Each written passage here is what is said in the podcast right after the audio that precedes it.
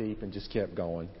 But as I was saying, uh, welcome to Central United Methodist Church today. I'm Thomas Smith, senior pastor here at Central, and where it is our mission to follow Jesus by loving God and loving our neighbors. And it is a joy to see you here today. Whether you are worshiping with us this morning in person or worshiping with us by radio, thank you for making Central a part of your day today. On the way in this morning, um, I hope you got a bulletin from one of our ushers. Um, and if you're listening to us by radio at this moment, I would encourage you to visit centralmethodist.net where you can find an online version of our bulletin. And that is uh, both the, whether it's online or the print bulletin, that's a great way to find some ways to connect with God through Central. Also, on the way in, you may have noticed a stack of Bibles on the usher tables. If you don't have a Bible and you'd like one or you know someone who needs a Bible, please take one. That's what they're there for some announcements I would lift up to you today. Today at 3 o'clock in uh, the Davis Christian Life Center, we are going to have an introduction to pickleball. Uh, pickleball is a sport that's sort of sweeping the country or has swept the country, and uh, we've got uh, the people from the Florence Pickleball League that'll be here at 3, and it's also going to have some, some fellowship time built in, so details in your bulletin, but I encourage you to come out at 3 o'clock for that this afternoon.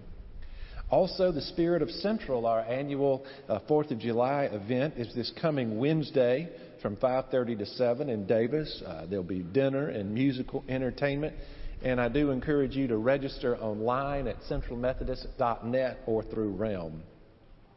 Some other things coming up in the life of our church. Um, a little further down the road on uh, July 17th, that's a Sunday afternoon at 1:30. Um, our district superintendent and our district lay leader will be giving a talk about the, the state of our denomination. That'll be at Highland Park United Methodist Church. Our next blood drive is scheduled for July 14th, and you can sign up now. You can sign up online, and there are uh, sign up sheets in the Commons if you'd like. Also, um, I'd ask you to mark July 10th. That is the pounding date for our new associate pastor, the Reverend Ann Cavan. Uh, her first Sunday with us is this a week from today, July 3rd. And the following Sunday, the 10th, we will have a, a pounding for her. That is, a, that is not something violent. That is a welcoming party. But it'll be that Sunday afternoon. And I know you'll want to come out and meet her, uh, Ann and, and Andy and their daughters, Gabby and Claire. Also today, during the Sunday school hour at 10:15, there'll be a meeting in room 164, 165, right off the Commons, um, and we're asking that every Sunday school class, every adult Sunday school class, send um, a leader or at least someone from that class to talk about some Sunday school initiatives we've got coming up in the fall. Also, uh, a word just to, to, it's in the bulletin, but want to make sure everyone knows that we are ending our radio broadcast uh, beginning August 7th. So, whatever the Sunday is before that will be the last one. Um, after a great deal of analysis, we've realized that that is uh, no, no longer an effective ministry tool for us, and so we will begin in that broadcast um, at, with the end of July. However, we do have some uh, new ways that folks who are not able to be in church will be able to uh, listen to the service and we'll be sharing those with you in, in coming weeks. You can always, of course, tune in to us, um, watch the services on YouTube, um, a link to which you'll find on the church website. If you try to search on YouTube, you'll realize there's a lot of Central United Methodist churches in the, in the country. But you can always go to our church website, centralmethodist.net, and link to our social media through that. Well, friends, we do gather in the presence of Christ this morning. So let us open ourselves now to Christ's presence as we worship Him in spirit and in truth.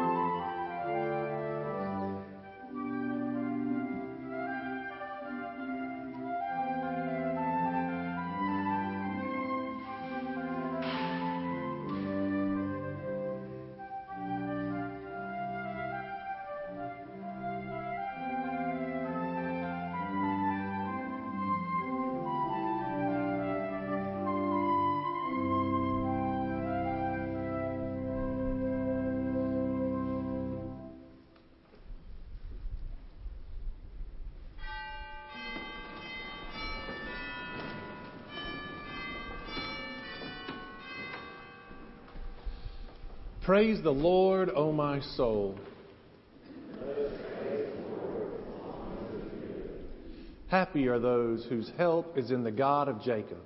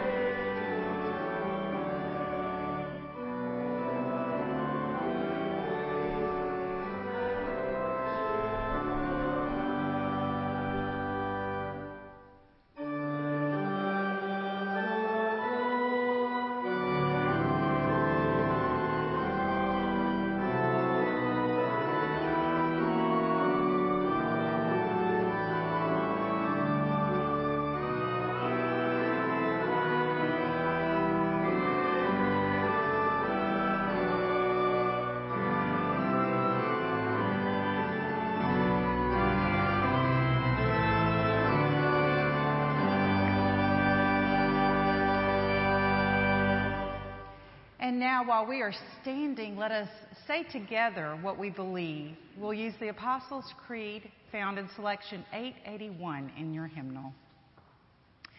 I believe in God, the Father Almighty, maker of heaven and earth, and in Jesus Christ, his only Son, our Lord, who was conceived by the Holy Spirit, born of the Virgin Mary, suffered under Pontius Pilate was crucified, dead, and buried. The third day he rose from the dead. He ascended into heaven and sitteth at the right hand of God the Father Almighty. From thence he shall come to judge the quick and the dead. I believe in the Holy Spirit, the holy Catholic Church, the communion of saints, the forgiveness of sins, the resurrection of the body, and life everlasting. Amen.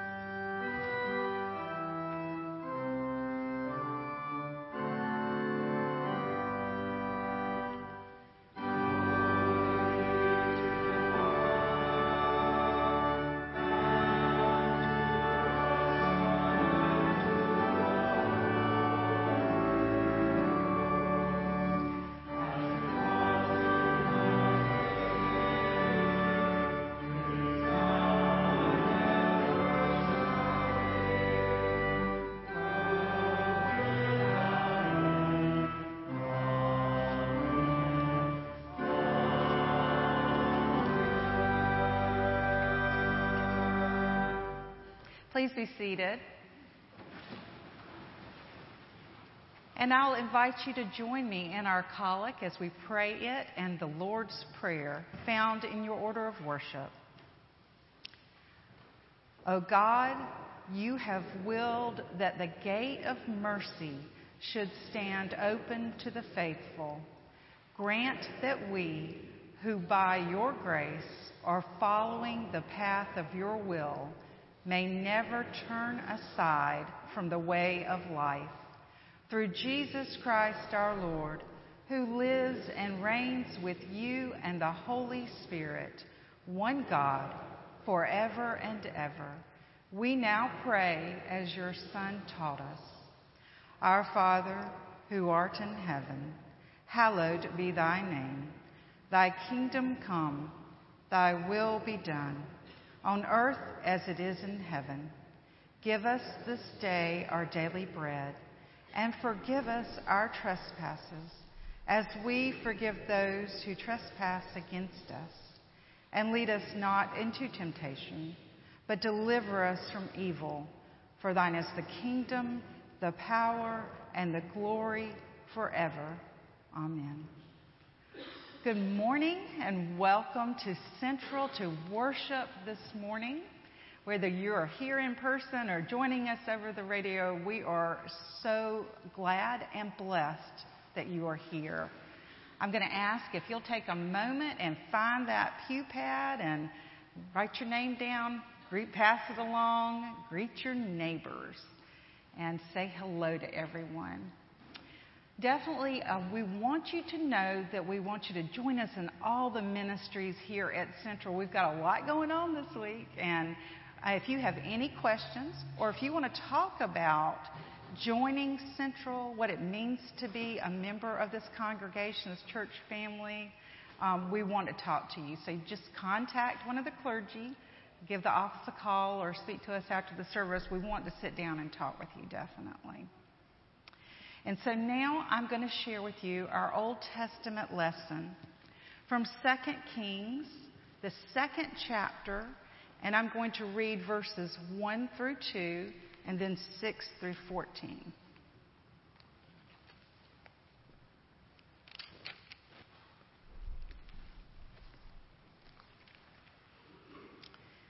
Hear now the word of the Lord. Now, when the Lord was about to take Elijah up to heaven by a whirlwind, Elijah and Elisha were on their way from Gilgal. Elijah said to Elisha, Stay here for the Lord has sent me as far as Bethel.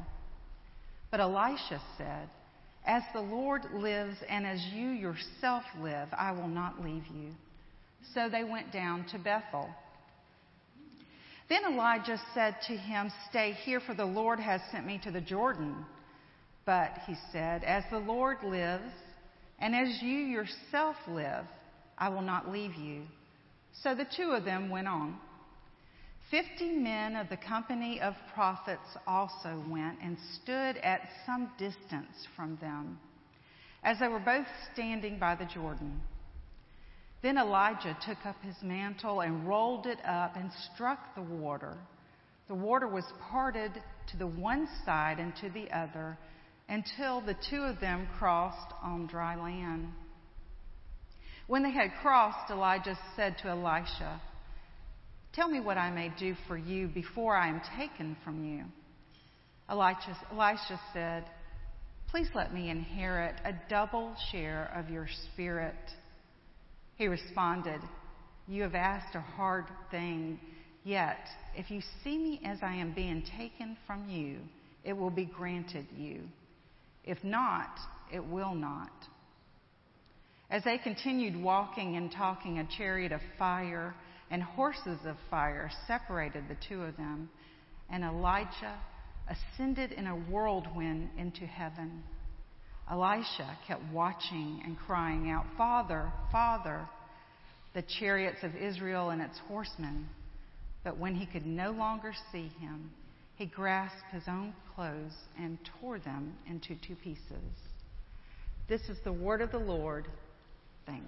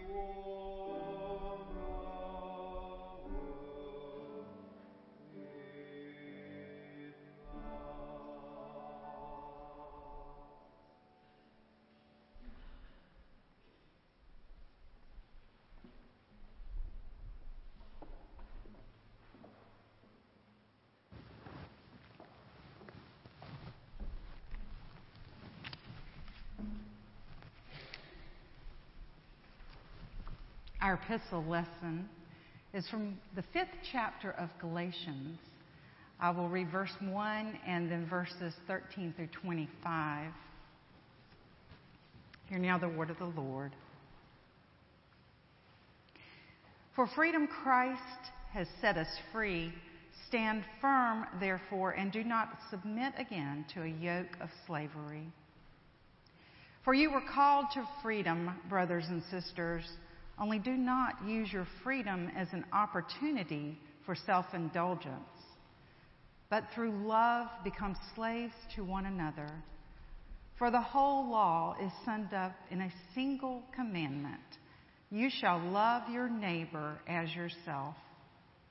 If, however, you bite and devour one another, take care that you are not consumed by one another. Live by the Spirit, I say, and do not gratify the desires of the flesh. For what the flesh desires is opposed to the Spirit, and what the Spirit desires is opposed to the flesh, for these are opposed to each other to prevent you from doing what you want. But if you are led by the Spirit, you are not subject to the law.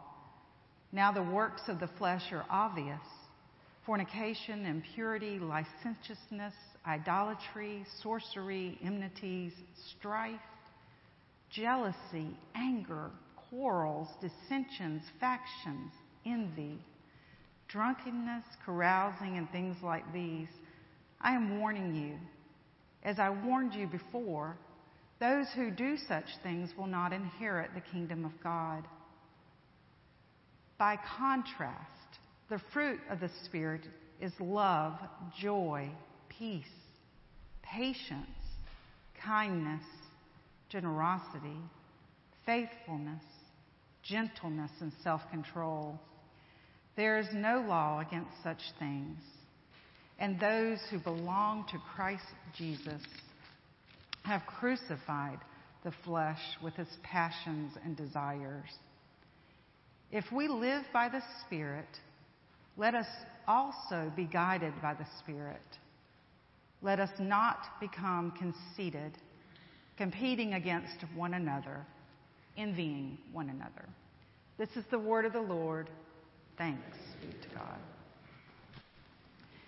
Our response to that, our act of praise, is from Psalm 77.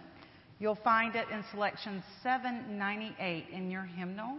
And I invite you to stand as you are able.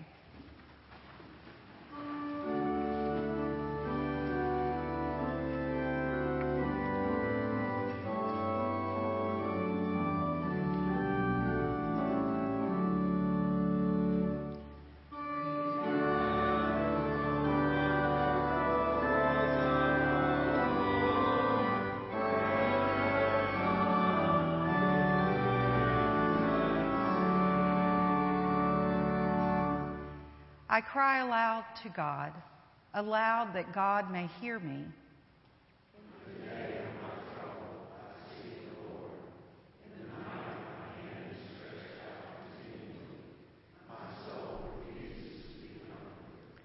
I will call to mind the deeds of the Lord. I will remember your wonders of old.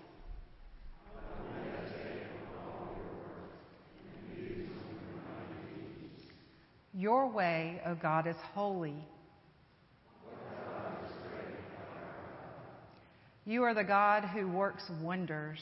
You manifested your might among the peoples.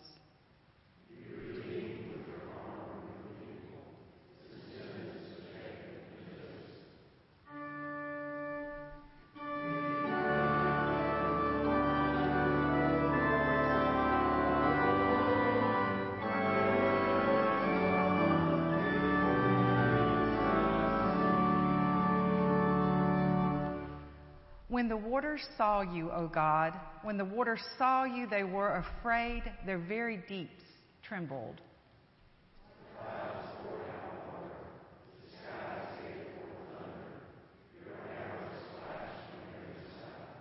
The crash of your thunder was in the whirlwind.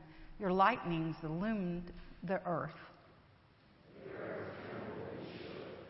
Your way was through the sea, your path through the great waters, yet your footprints were unseen.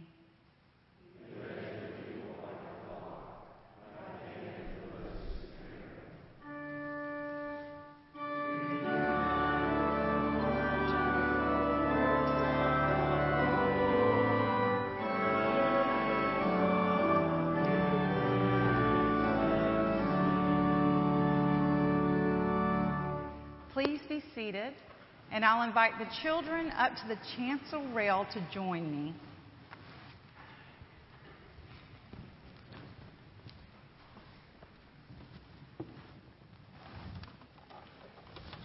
Good morning. I'll come to you.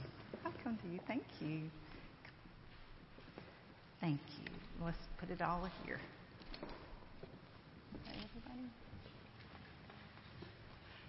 Come on down here. Too close to girls, huh?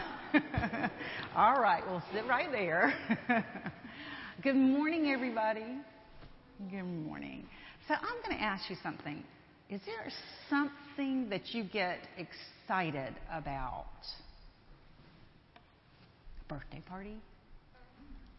Uh, maybe, maybe a birthday party. Maybe um, do y'all ever go to football games or baseball games or basketball?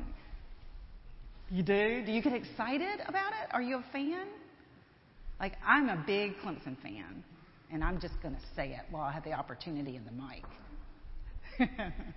maybe not. Okay. um, what else do you get excited about? Are you excited about summer vacation? Maybe. Playing with your friends. Going to the beach the next week. Oh, you're going to go along with her? yes, she's your sister. Gotcha. really nice of you to take her, too. Y'all, I'm, I'm glad that there are things that you get excited about. And what we want to do is make sure that you're as excited about God, about learning about Jesus and being a disciple and loving one another, coming to church and praying, being with one another. We want to make sure you're as excited about this too. These are called spiritual disciplines, and they're good things to help us grow closer and closer to God. So we may not sit in the pews and, and chant, Go Tigers, or anything like that. But we do sit in the pews and we sing together and we worship God. And this is a place, and the world is a place to get excited about God and share the good news, like other things you're excited about. So we're going to work on that this week and from now on, okay? Let's pray together. Ready? Okay. You don't have to, I'll pray it for you this morning. Dear God, thank you so much for our many blessings, including these children here before us and those listening. Help them, Lord. Fill them with the Holy Spirit to be as excited about you, about being in church community and being with one another and sharing the good news as you are about them. In the name of Christ, we pray. Amen. Okay, y'all can go with Miss Jenny. Have a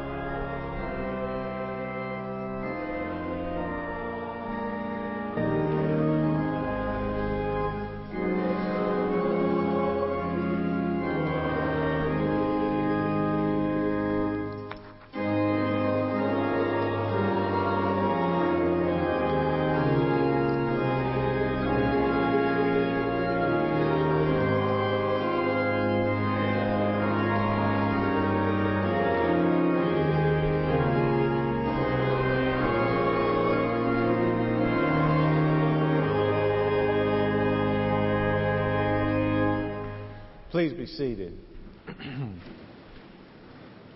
Our gospel lesson today is from the gospel according to Luke, the ninth chapter, verses 51 through 62. Hear now the word of God. When the days drew near for him to be taken up, he set his face to go to Jerusalem, and he sent messengers ahead of him. On their way, they entered a village of the Samaritans to make ready for him. But they did not receive him because his face was set toward Jerusalem. When his disciples, James and John, saw it, they said, Lord, do you want us to command fire to come down from heaven and consume them? But he turned and rebuked them. Then they went to on to another village. As they were going along the road, someone said to him, I will follow you wherever you go. And Jesus said to him, Foxes have holes, and birds in the air have nests, but the Son of Man has nowhere to lay his head. To another he said, Follow me. But he said, Lord, first let me go and bury my father. Jesus said to him, Let the dead bury their own dead. But as for you, go and proclaim the kingdom of God. Another said, I will follow you, Lord but first, let me say farewell to those at my home. Jesus said to him, No one who puts a hand to the plow and looks back is fit for the kingdom of God. This is the word of the Lord. Thanks be to God. This is one of those passages of Scripture that it helps to understand some of the, the symbolism and the allusions that Jesus is making that may be lost on those 21st, uh, who hear these words in the 21st century. First, the issue of Jesus going to a Samaritan village where he's rejected. Samaritans were sort of second class citizens in Jesus' time. But among the reasons that they were considered such is that they did not worship at the temple in Jerusalem. They had a, their own temple where they believed their worship was the true worship of God. And Jesus was, the gospel tells us, setting his face to Jerusalem, which we'll come and deal with in a minute. But they reject Jesus because of that. And so he goes and he finds someplace else. And as he travels, there are those who say they want to follow him, but they've got other things to do first. One man needs to go bury his father. Another wants to say goodbye to his people at home. And Jesus tells them nothing is more important than following him. Rather than trying and read these as uh, Jesus being cold or indifferent, I think rather we should read them as examples of literary hyperbole, which is to say, Jesus is using these as teaching moments to say nothing is more important than being his follower. I think a compassionate Jesus would certainly not want us to leave our loved ones unmourned or our friends and family who we may be leaving for some time to have some words of love and farewell at a time of departure. But Jesus is saying that nothing else in our lives should take priority over being his follower. And here's where the analogy of the plow that Jesus comes in. At the end, Jesus says, No one who sets his hand to the plow should look away. How many of you have ever been driving? And I know none of you do this. You are all very focused when you drive. You leave your phone down. You don't tinker with the radio. You don't eat in the car. You are only worried about driving.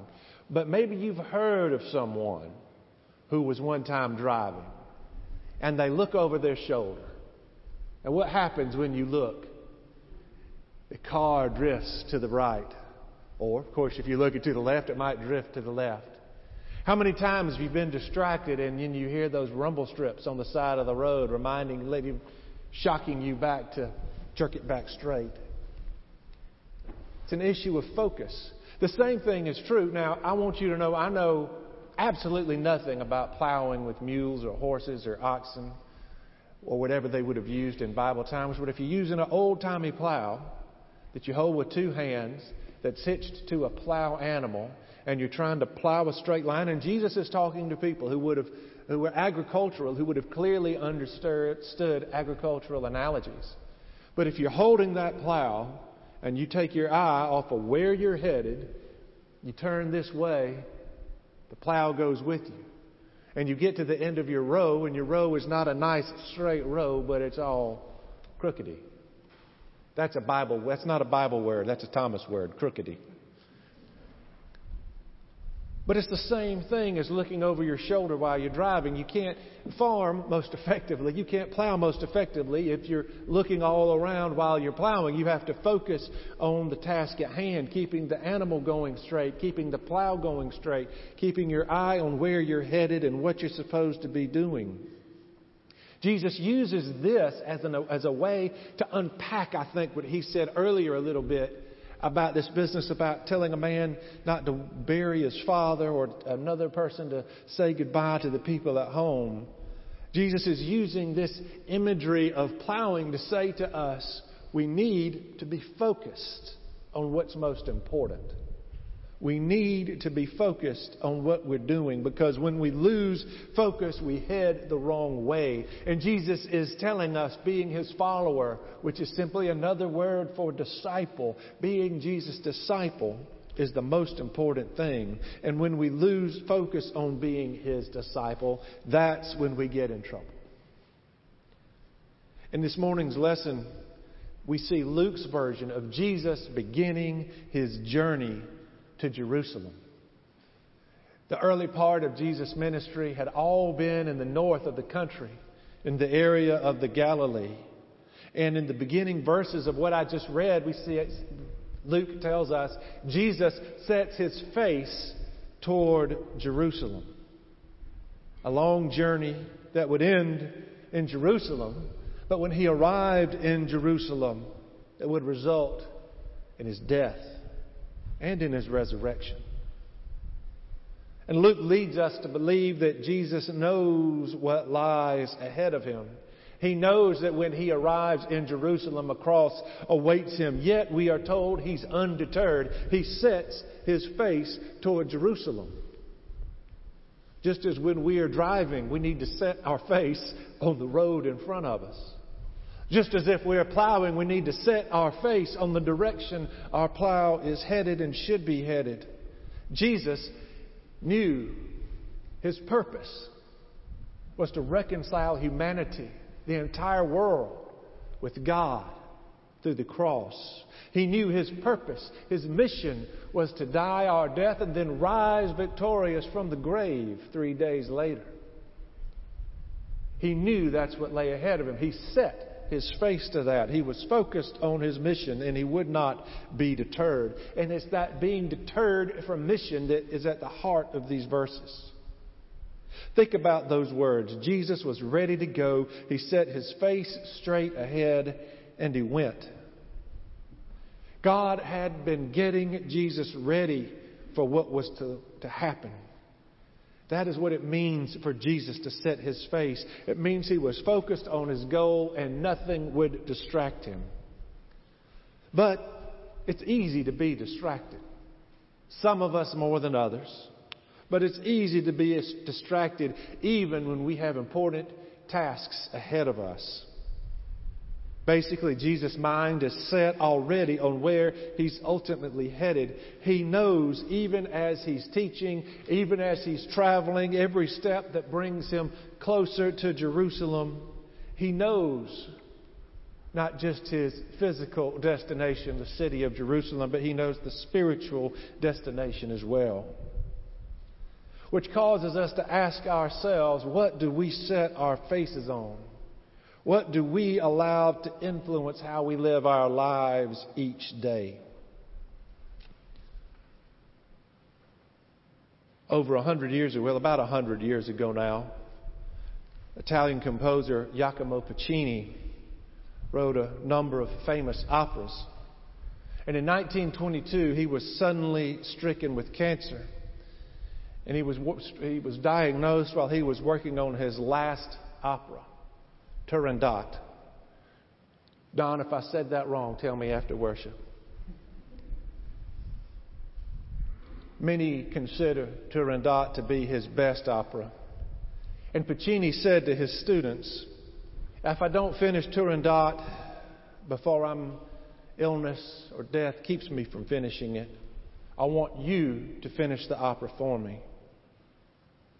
Shortly after he died, Puccini's students studied, got gathered. They studied the opera carefully. They saw what their teacher had been doing, and they finished the work. And in 1926, there was the world premiere of Turandot, was performed in Milan with Puccini's favorite student, Arturo Toscanini, directing. Everything went beautifully until the opera reached the point where Puccini's illness had forced him to put down his pen. Tears appeared on Toscanini's face. He stopped the music. He put down his baton and he turned around and he faced the audience and he cried out, Thus far the master wrote, but he died. Silence filled the opera house. There was an eeriness even in the air. After he let that silence set for a moment, Toscanini picked up the baton again. He smiled through his tears and he exclaimed, But his disciples have finished his work. Then Toscanini turned back around and they finished the opera. When Turandot ended, the crowd broke into thunderous applause. No one at that premiere ever forgot that moment. Isn't that something approaching our relationship with Jesus? Our Master began a work. Our teacher, Jesus, began a work, and we are called, like him, to set our faces on that work and continue what he started. And what is that work? During his physical time on earth, Jesus was God's presence with humanity. Jesus' work was God's work. Ultimately, that saving, world changing work manifested itself in Jesus' life, death, and resurrection. And through the Holy Spirit, Jesus is still with us here and now, here in the world. But we, the church, are Jesus' continued physical presence in the world. We are called to continue the work at Central, we have a statement that helps us sum up how we go about that work, where we're told it is where we say that we follow Jesus by loving God and loving our neighbors. Remember how these verses started with people wanting to know how to follow Jesus?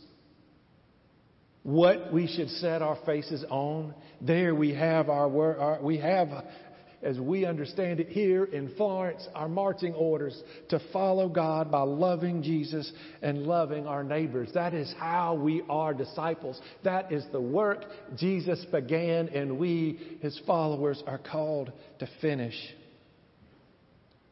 And that can be a hard thing to do.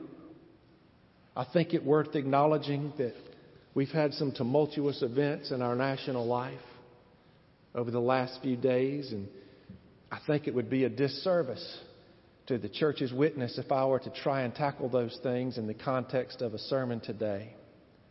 But I'm reminded that whatever else happens around us, if we do our dead level best to set our eyes on Jesus and our mission, to follow Jesus by loving God and loving our neighbors, we cannot go wrong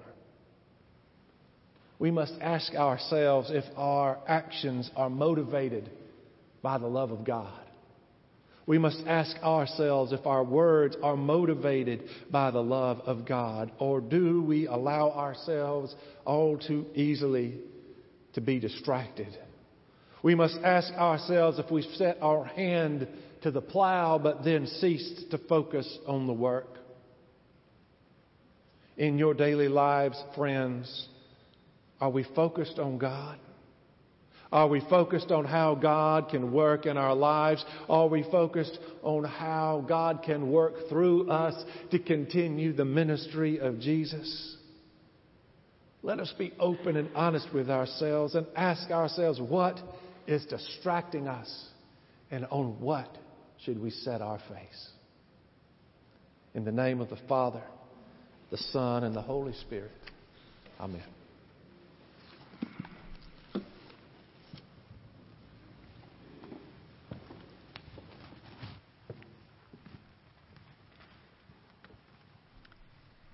Join me as I pray. Holy Spirit, come and fill each of us. Fill us with a desire to love one another as Jesus has loved us. Fill us with a desire to listen compassionately, to work for justice, respect one another, and hear each other with loving ears especially the hurt and the concerns of all. Strengthen within us a resolve to move closer to you, closer to the persons we have been created to be, so that we can work together to share the gospel and to be a part of the transformation of this world into your kingdom. Lord, today we ask that you bless and comfort those who need your healing of body, of mind, or of soul. And we ask that you bless the hands and minds of every person who reaches out in love to their neighbor. Lord, we ask that you be with our clergy families this week as those families uproot and enjoy new faith communities to serve in fresh ways. Help us appreciate those who say goodbye and warmly welcome those who join us in our midst. For special blessings, we ask for the Cattenheads and the, the Covans as they seek to be faithful to their cause. And Lord, we ask that you renew in us a desire and commitment to fellowship with one another, to set our faces toward you. Bless this community and thank you for your love. In the name of the Father, and the Son, and the Holy Spirit, we pray. Amen. And now, as we take these moments to intentionally offer ourselves as a response to God and God's love, I'll invite our ushers to come forward.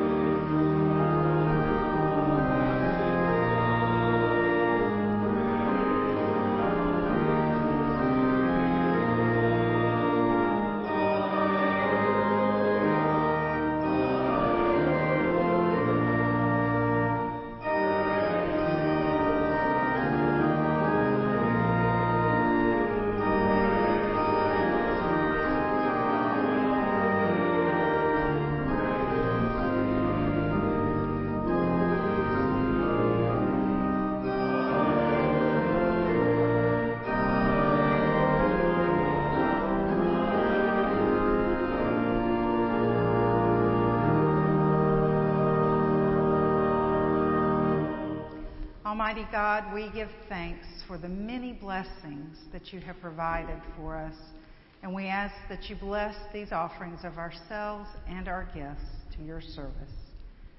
In the name of Christ we pray. Amen. I invite you to remain standing for the benediction. Now may the love of God, the grace of our Lord Jesus Christ, and the communion of the Holy Spirit be with you forevermore. Amen.